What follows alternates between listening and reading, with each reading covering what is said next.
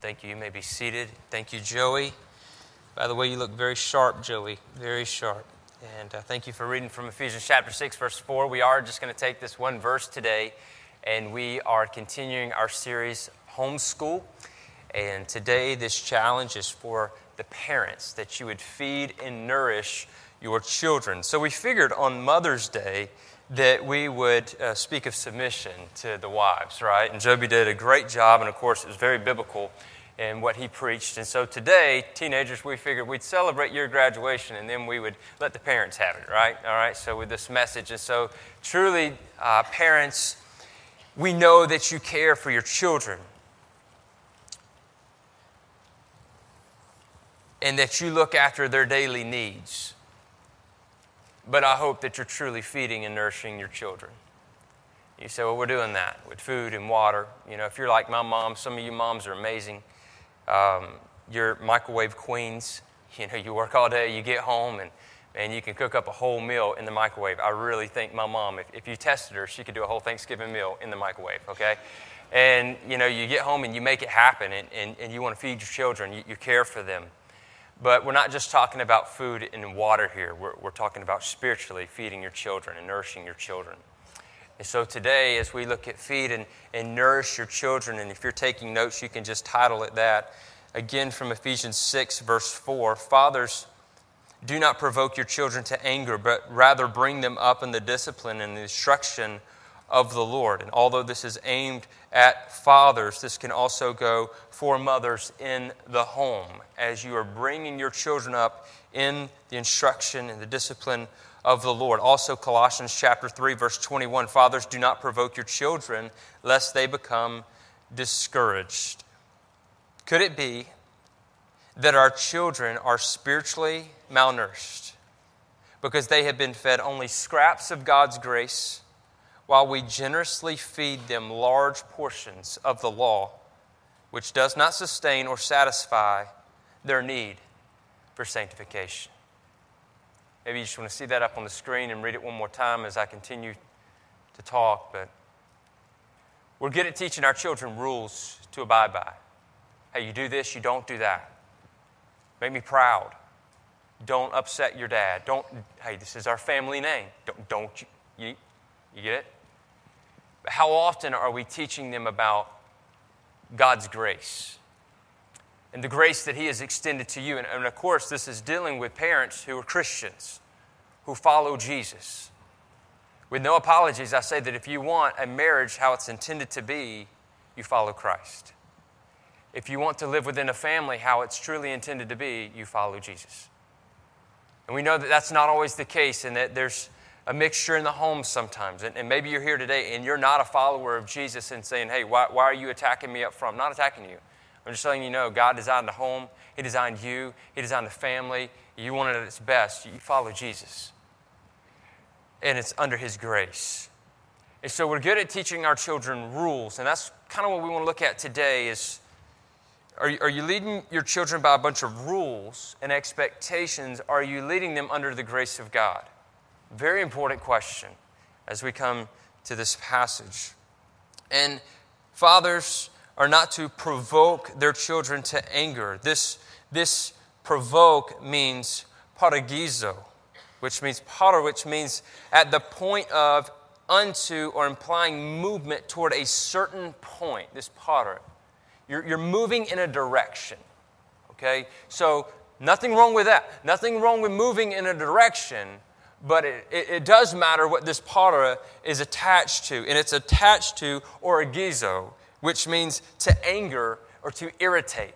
And that is a problem because we're moving our children towards irritation, towards anger, this buildup of meeting these expectations that many of them unrealistic.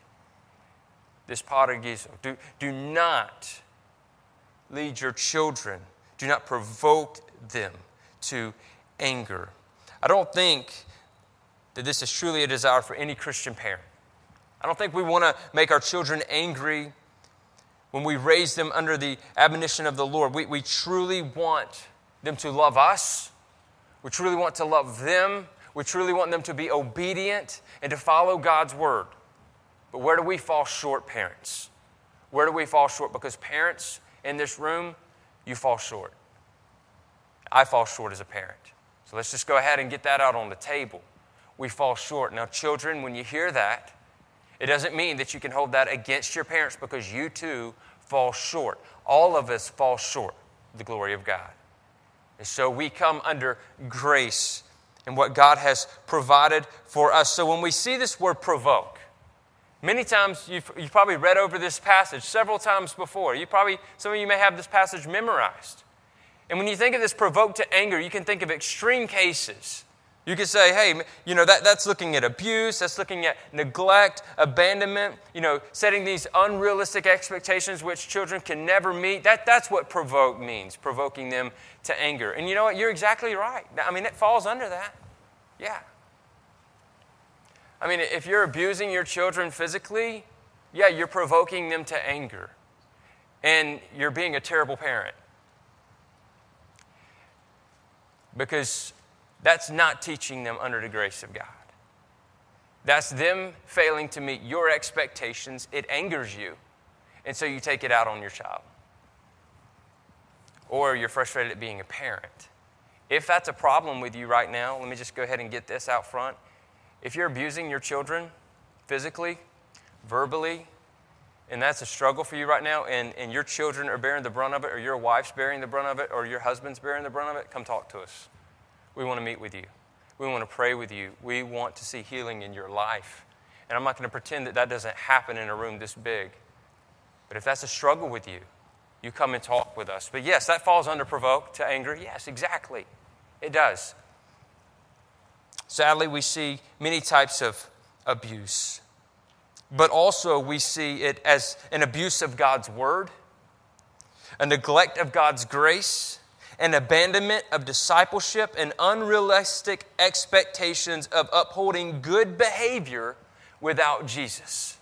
So we're taking it to a deeper level here because if you thought you were good when I named those first few and you thought, okay, hey, not a problem. I mean, we're good here, but what about these last four?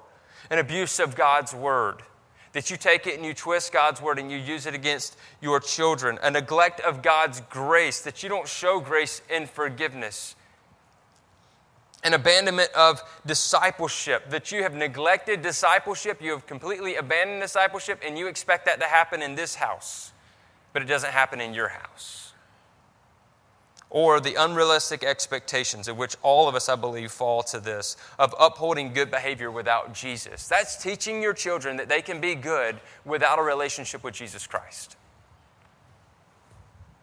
That's false. That's false.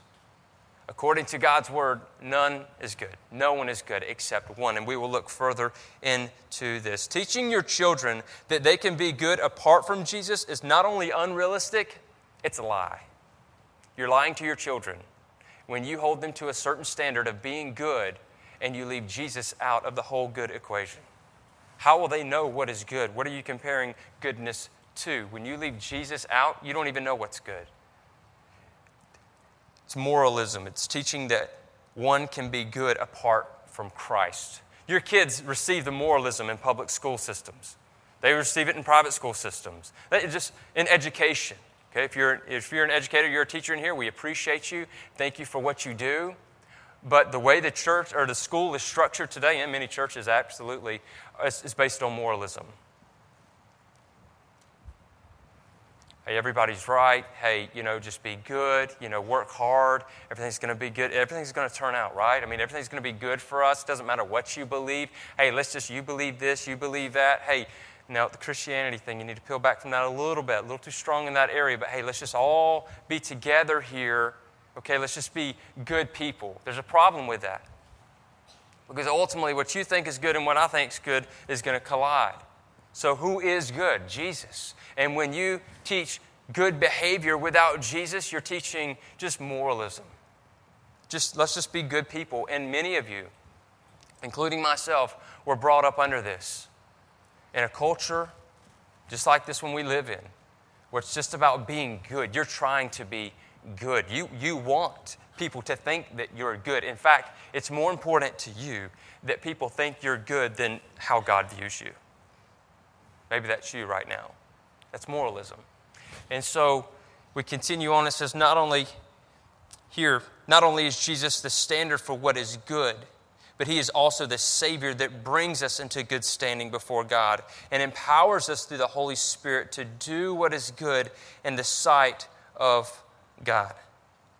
There was only one who was ever good that walked this earth, that being Jesus Christ. The only one who was good. We were born into a line, all of us. You want to know your heritage? I find this interesting. Maybe some things I say today can be taken as controversial, but I don't think you're going to mistake it that it's, it's given in love. The whole Michael Sams thing this past week in, in the media and, and blowing that up, and it's huge um, debate of whatever side you stand on. I mean, a, a, guy who goes in the seventh round, and you know, the, it's, it's not that he went in the seventh round of the draft, it's that he's a homosexual who's playing in the NFL. And the truth is, he's not the only one. It's just he's the only one who's making a big deal about it. And people want to put the question as to where did this all begin? And, and, some would say, he was born that way. He says, I have no choice. I was, I was born this way. And, and in some sense, he's right, and in a very big sense, he's wrong. Now, follow with me, okay? Because he was born into a line of homosexuality. Michael Sam was. He was born into a line of homosexuality, but so were you. So was I. You were born into a line of murderers. You were born into a line, uh, a line of thieves. You were born into a line of fornicators. You were born into a line of blasphemers. You were born into a line of drunkards. You were born into a line of adulterers. You have an inherent sin nature. You do, I do, all of us. So, yes, there are temptations that we face that may be stronger for some that aren't for others, but none of them are more powerful than the blood of Jesus Christ. That's the truth. That's what we stand on. That's the Bible. Man has failed. We all come from the line of Adam. If you expect that living in the line of Adam and in the shadow of Adam, that somehow God is just going to forget all that you have done when you stand before Him in judgment, you're wrong. It's, it's not living in the shadow of Adam that's going to bring you salvation.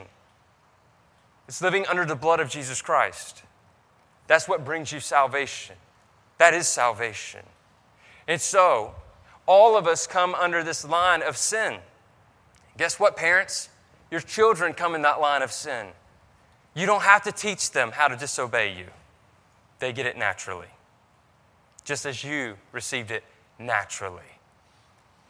So we all come under this line of sin, which means that for us to teach our children how to be good, knowing that we come from this line of sinners, and you leave Jesus out, it's unrealistic. Your kids are going to fall short every time. They're going to get angry, and you're going to provoke them to that anger. I, I think this is the deeper issue here when it says, do not provoke your children to anger is that you leave Jesus out of the home, you leave Jesus out of your teaching, you leave Jesus out of the standard of your child's life. Psalm 51 5. Behold, I was brought forth in iniquity, and in sin did my mother conceive me. Romans 5 12. Therefore, just as sin came into the world through one man, and death through sin, and so death spread to all men because all sinned. Ephesians 2 3, among whom we all once lived in the passions of our flesh, carrying out the desires of the body and the mind, and were by nature children of wrath, like the rest of mankind. Not only is your child born into a line of sin, just like you, but they are a child of wrath. You say, Amen. I believe that. I've seen that around the house, okay? According to God's word, I mean, we just don't, it's not different today than it was then. The word holds true today as well. So maybe this will help you when you hear that this is your child's greatest problem and the greatest need is Jesus. So to try to teach them through all of this, no, they're, they're consumed by the flesh from a young age, from birth. Jesus was goodness, and we did what we do to all goodness we slaughtered him. That's what we do with good. We tear it apart, we ruin it. That's why we can't have nice things, right? Because we tear it apart. And Jesus was good. He was murdered on a cross. Now, that was necessary for our sins, for him to give his life on the cross, for his blood to be poured out. The law of God, the most beneficial doctrine of life, cannot advance humans on their way to righteousness, but rather hinders them. Martin Luther.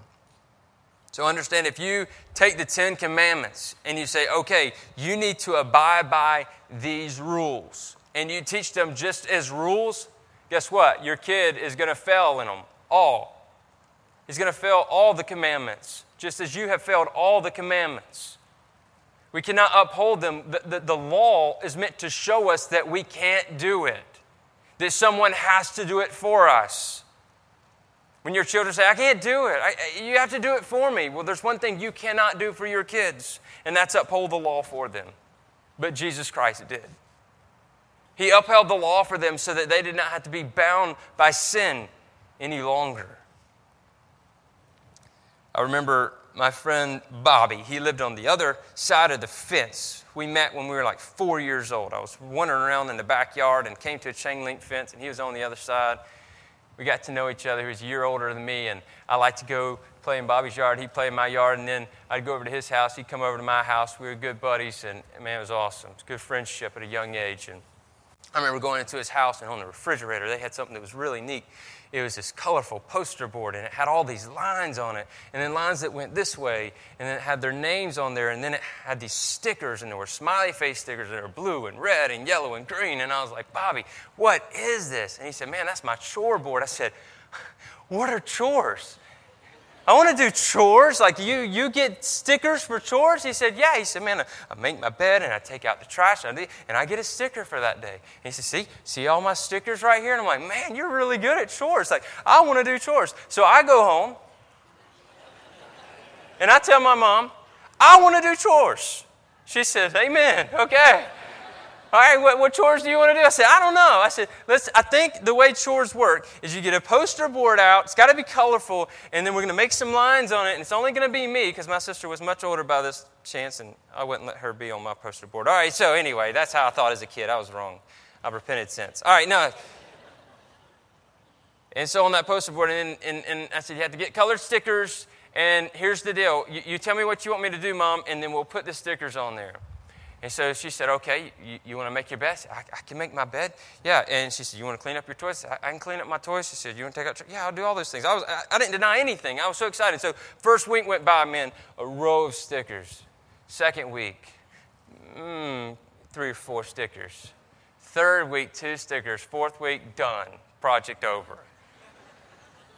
And we look back, and I'm like, Mom, this seems so fun before, and you know, the, the stickers are getting old. And you know, what was the point of that? It, it's, it's not wrong, because if you have a poster board on your refrigerator right now with stickers, that's fine. I'm not saying that that's wrong. But the motivation for me doing all of those things is for the sticker, it's so that I could get the reward. And it was all about me, nothing of it was about why would I help out around the house? Why would I obey my parents? Why, why do I need to obey my parents? Not, all that was left out. My whole motivation was for the sticker. If your whole motivation is for the sticker, you're going to fall short. You're going to grow tired of it. And that's what we do. That's moralism. We get tired of going for the sticker. We have to understand why we do these things. It has to be so much more than just the works itself if nothing wrong with giving awards, but if Christ is absent from the award ceremony, there's something wrong there. There's something seriously wrong.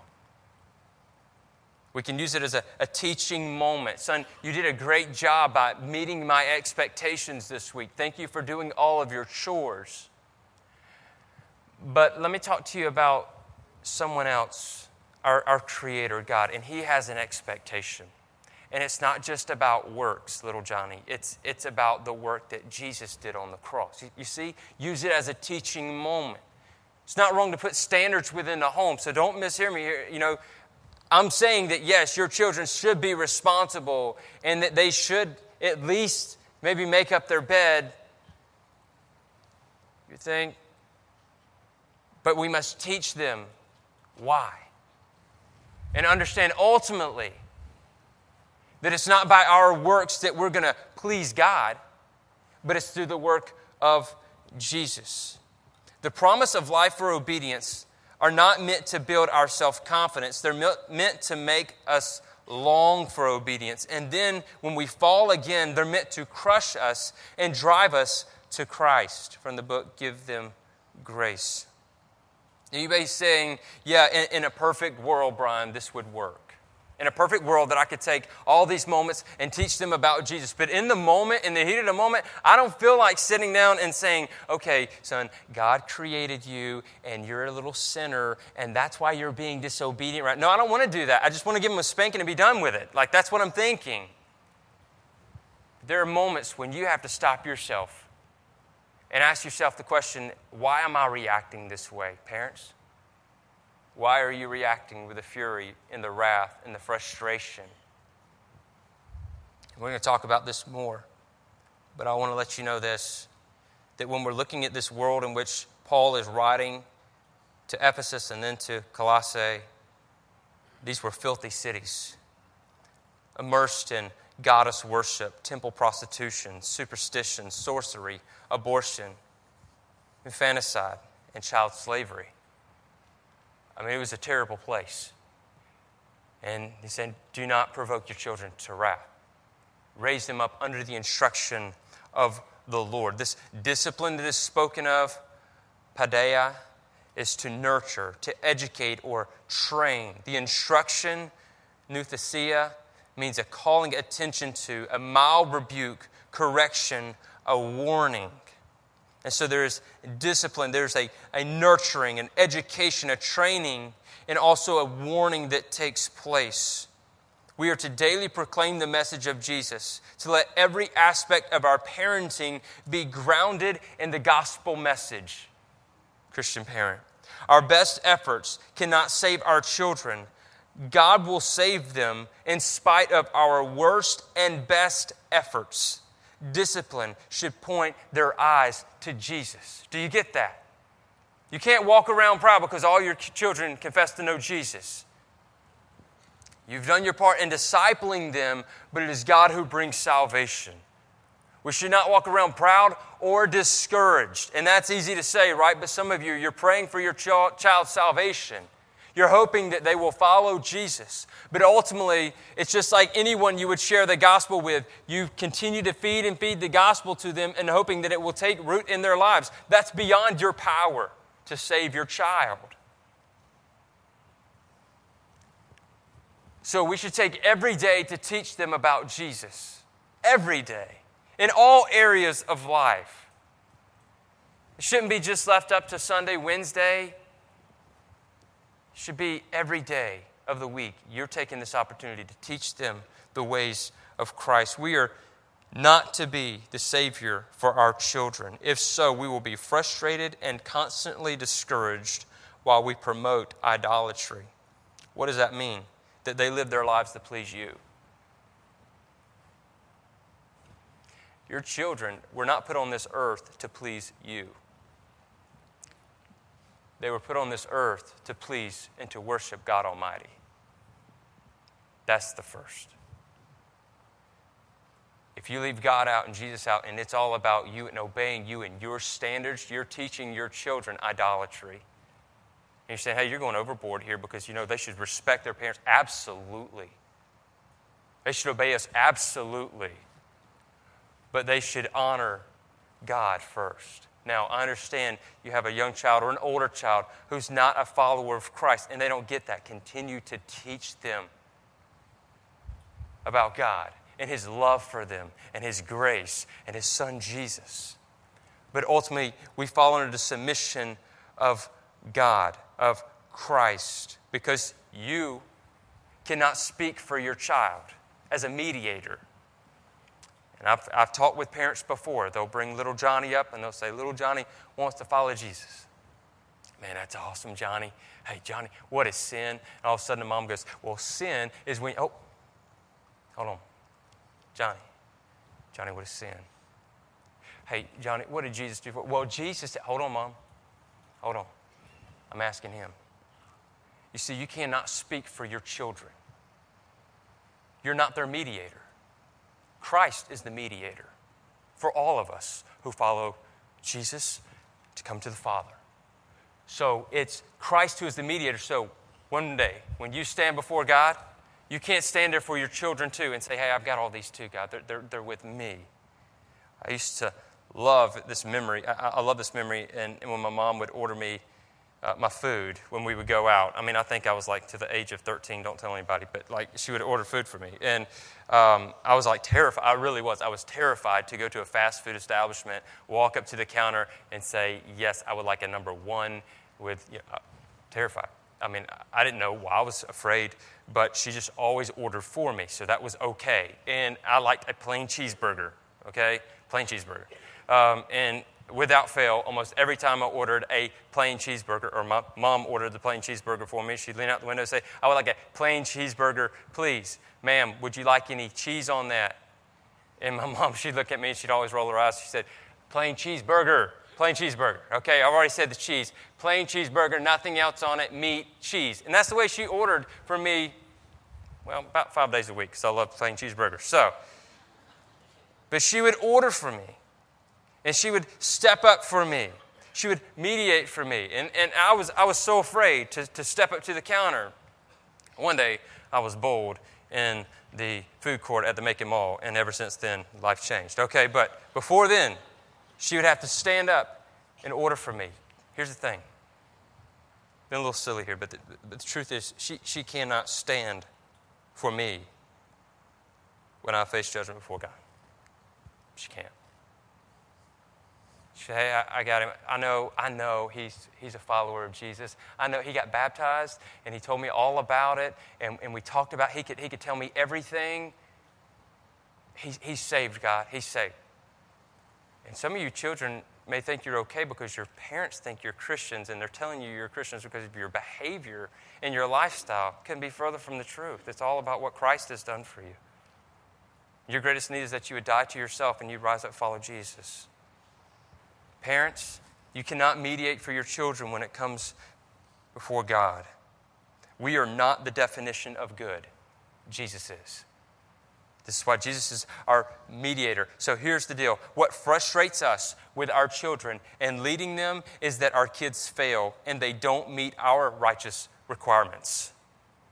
That frustrates us because we have a, a plan for them, and it may not be hey, a plan for your life, but just how they should behave each day. And when they don't behave that way, man, we get really upset at times. We say really smart things to them, make little comments to them that, that take a hit at their character. And we say, You should know this by now. You know this doesn't make me happy. You know this is embarrassing the family, right? Get in the car now. Nothing wrong with telling a kid to get in the car. Get in the car. Nothing wrong with that.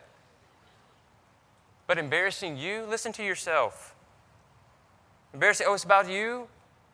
Teach the kid. Hey, son, when I'm, when I'm trying to tell you about obedience, it's because when you walk out into that street, there are cars who pass by. That car hits you.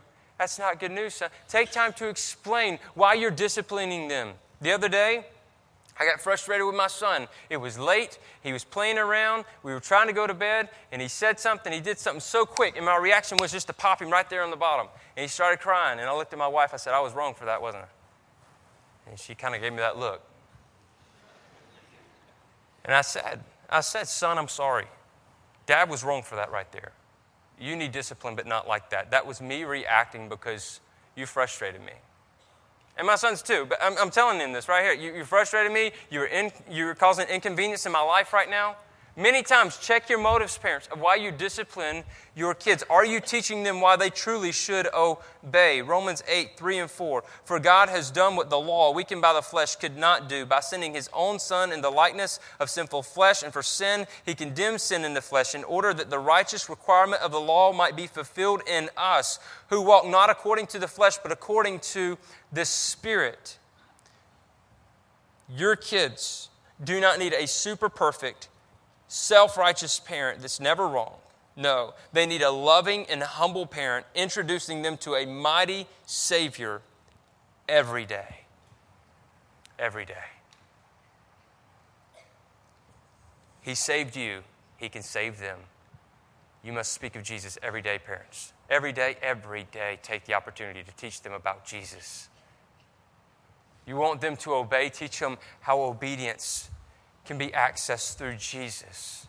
And let them know look, I know you're frustrated right now. I know you're mad at your brother right now because your heart right now is on overdrive and you're following the emotions of your heart, which is sinful. So I get that. You're not going to treat your brother that way.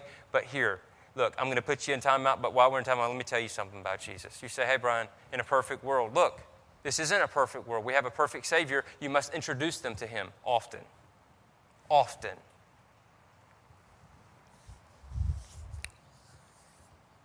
You see, the gospel is for rule breakers and rule keepers. You get that? They're for rule breakers and rule keepers. You have some rule breakers as your children, little bitty prodigals running around, right? And then you have some rule keepers, some little Pharisees running around. You know? you get frustrated with that little prodigal. That little Pharisee, you're pretty proud of them. And that little Pharisee, man, that, that little Pharisee loves to tattle on the little prodigal all the time. And that little prodigal gets mad. That little prodigal don't, don't care. He's going to take vengeance against the Pharisee. And you have these types of kids. You have little, you may be raising up little Pharisees that follow all the rules. And man, they poke their chest out. Man, they can quote scripture. Man, you're so proud of them. Man, let's give them a round of applause. Hey, guess what my son did? He's so good. I thought of this, man. The other day I had some people come by the house and, and they were getting ready to leave, and, and I introduced my kids to them, and I said, Son, now who made you? God did. That's right. Yeah. And, and why did God make you? Oh, to, to glorify Him. Oh, yeah. Now who's God's son? Jesus, you know? And I'm thinking, after I did that, I thought, why did I do that?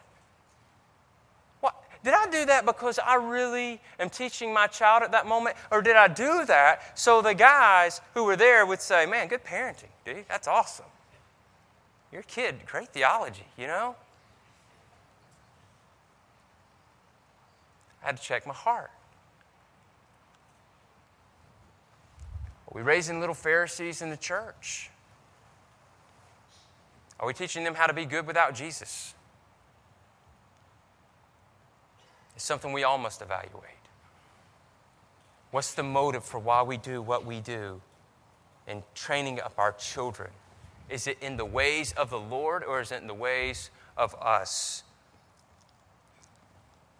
Titus 2 11 through 14. For the grace of God has appeared, bringing salvation for all people, training us to renounce ungodliness and worldly passions, and to live self controlled, upright, and godly lives in the present age, waiting for our blessed hope the appearing of the glory of our great God and Savior Jesus Christ, who gave himself for us to redeem us from all lawlessness and to purify for himself a people for his own possession who are zealous for good works. How do we become zealous for good works? As his possession. It's always driven through Christ. So we train them with instruction and discipline of the Lord. Of the Lord. And in God's ways. Obedience is being able to stand under the righteous judge and to be declared good. And this is only through grace that this happens. Psalm 34, verse 8 Oh, taste and see that the Lord is good. Blessed is the man that takes refuge in him. You know, there is this question that comes up. So, so what do we do if I have a little prodigal, little Pharisee, and I'm raising, teach them the one good story.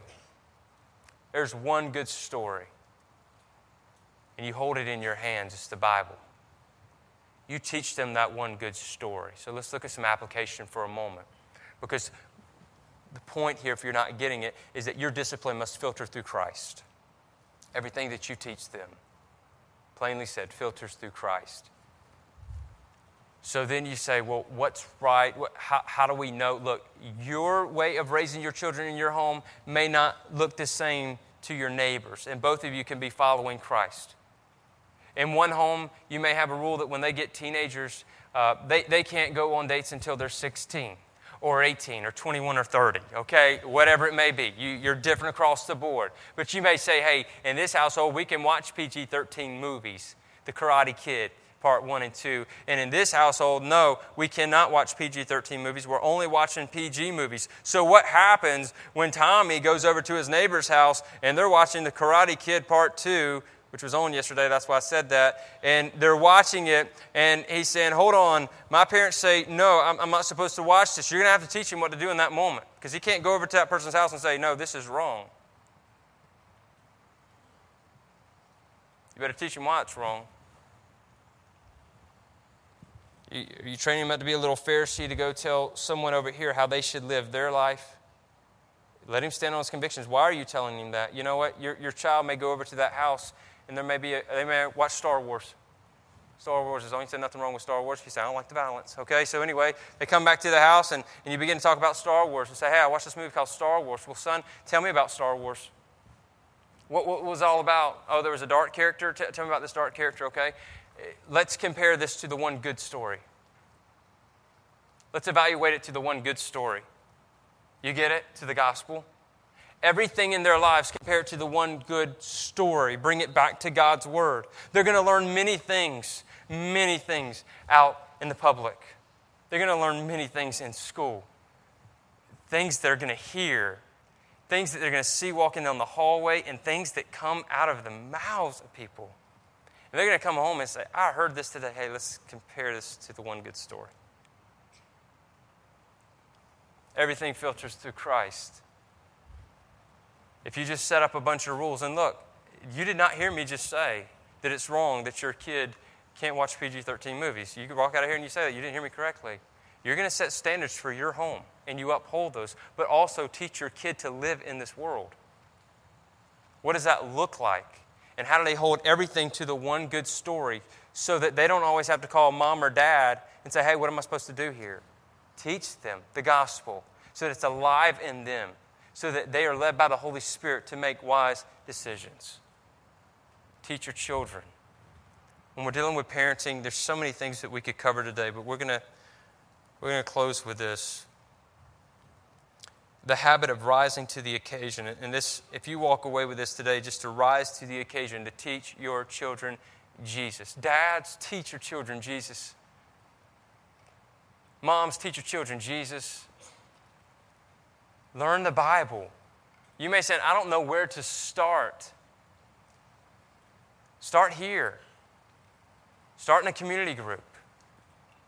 Get, in, get plugged into where you can study Scripture and then teach your children. Just take what you learn and teach them. That's a great start. You don't have to be a theologian to get this. So if you're discouraged right now, you're like, I would really like to teach them God's Word, but I don't know much of God's Word. Start learning it. And everything you learn, you, you feed onto your kids, you pass it on.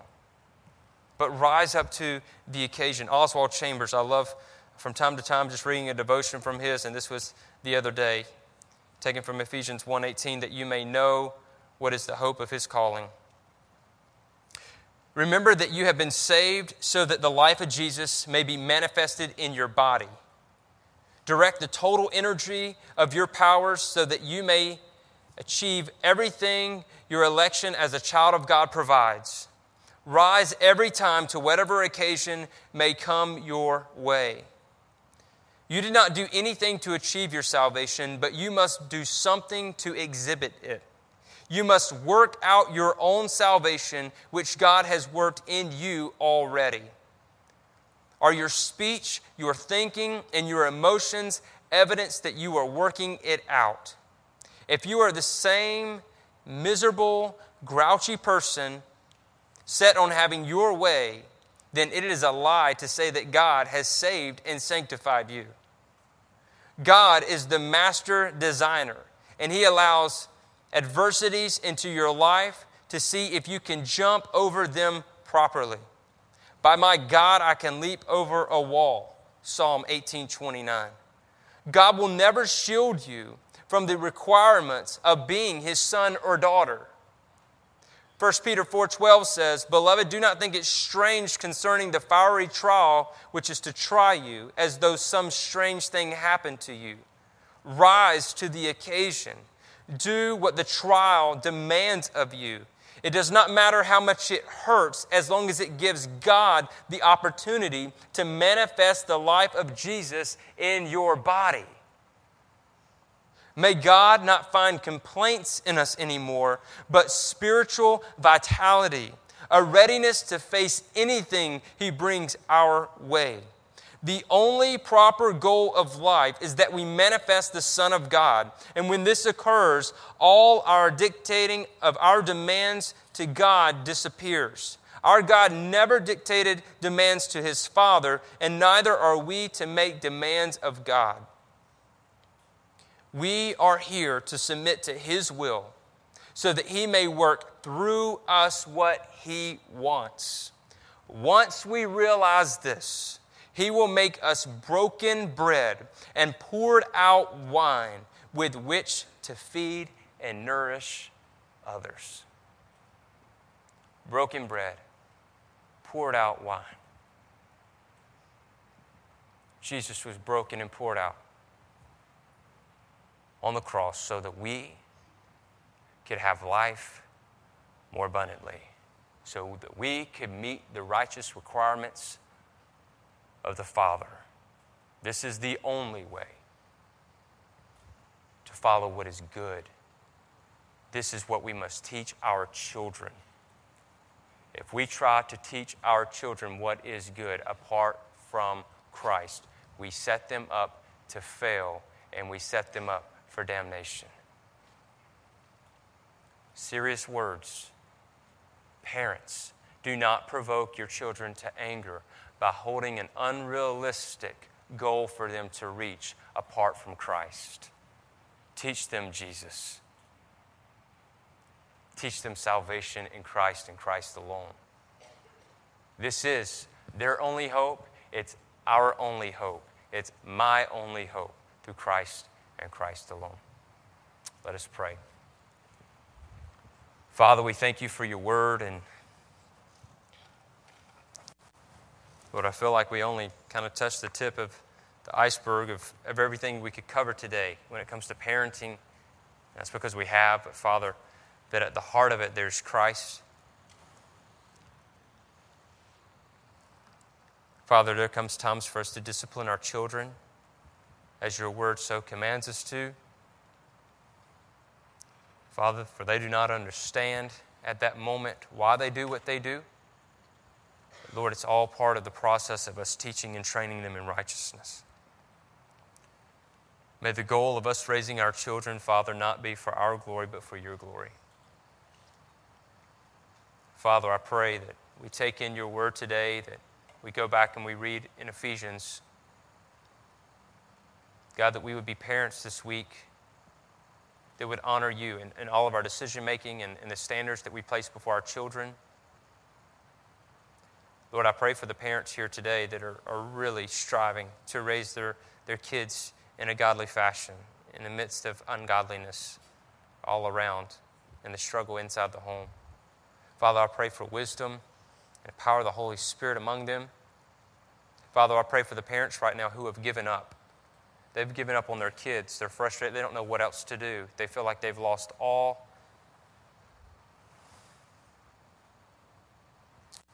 type of leadership responsibility over them, all communication. Lord, I pray that there would be healing. God, you can do this work. Father, I ask that there would be healing through Jesus. Father, I pray for the family that sets high standards and is very proud of their high standards. God, that they would not be proud in and of themselves, but Lord, that they would humbly submit themselves to you to make sure that all that they do is, is truly for you and not for themselves. God, this is how we understand life. This is how we live it to the fullest. This is how we have obedience. So, Father, may we take this challenging message today and apply it to our lives. As we're all bowed, heads bowed at this time, I'll just ask you if you're here today and you're not a follower of Jesus and you, you want to know more about following Jesus, have abundant life, it's, it's through Christ. All of us give an account before God one day when we pass from this life into eternity. Before we're even in heaven or hell, we, we give an account before God. Are you a follower of Jesus today? Are you confident in that? If you're not, a simple question if you're not confident that you're a follower of Jesus, at this time we have pastors in the back counselors that would love to talk with you. I mean, you can get up right now if you want to, or when the music plays, come back and talk to us because that is the most important. We can tell you more about following Jesus. If you're here today and, and you desire membership here at Perimeter Road, you, have loved coming and, and being a part, invite you to, to sign up for the membership class June 22nd. You can see that in your bulletin. You drop that in the offering plate. But love to talk to you more about membership if you have more questions. If you're here and, and you're parent and this is really weighing heavy on your heart today, what you've heard, maybe you don't agree with it all. Maybe there's something you have issues with, whatever it may be. We, we make ourselves available, but also if there's brokenness in your heart, a reality, a light has been cut on, that you would come and that you would pray before the Lord. You take this time to pray and, and seek Him, that you submit these things to Him. So we're here for you to, to help how we can. At this time, we're going to continue to, to worship through song. So, so you move as God so leads you. Father, we sing to you. We love you. We thank you for this time. Work in power in Jesus' name. Amen.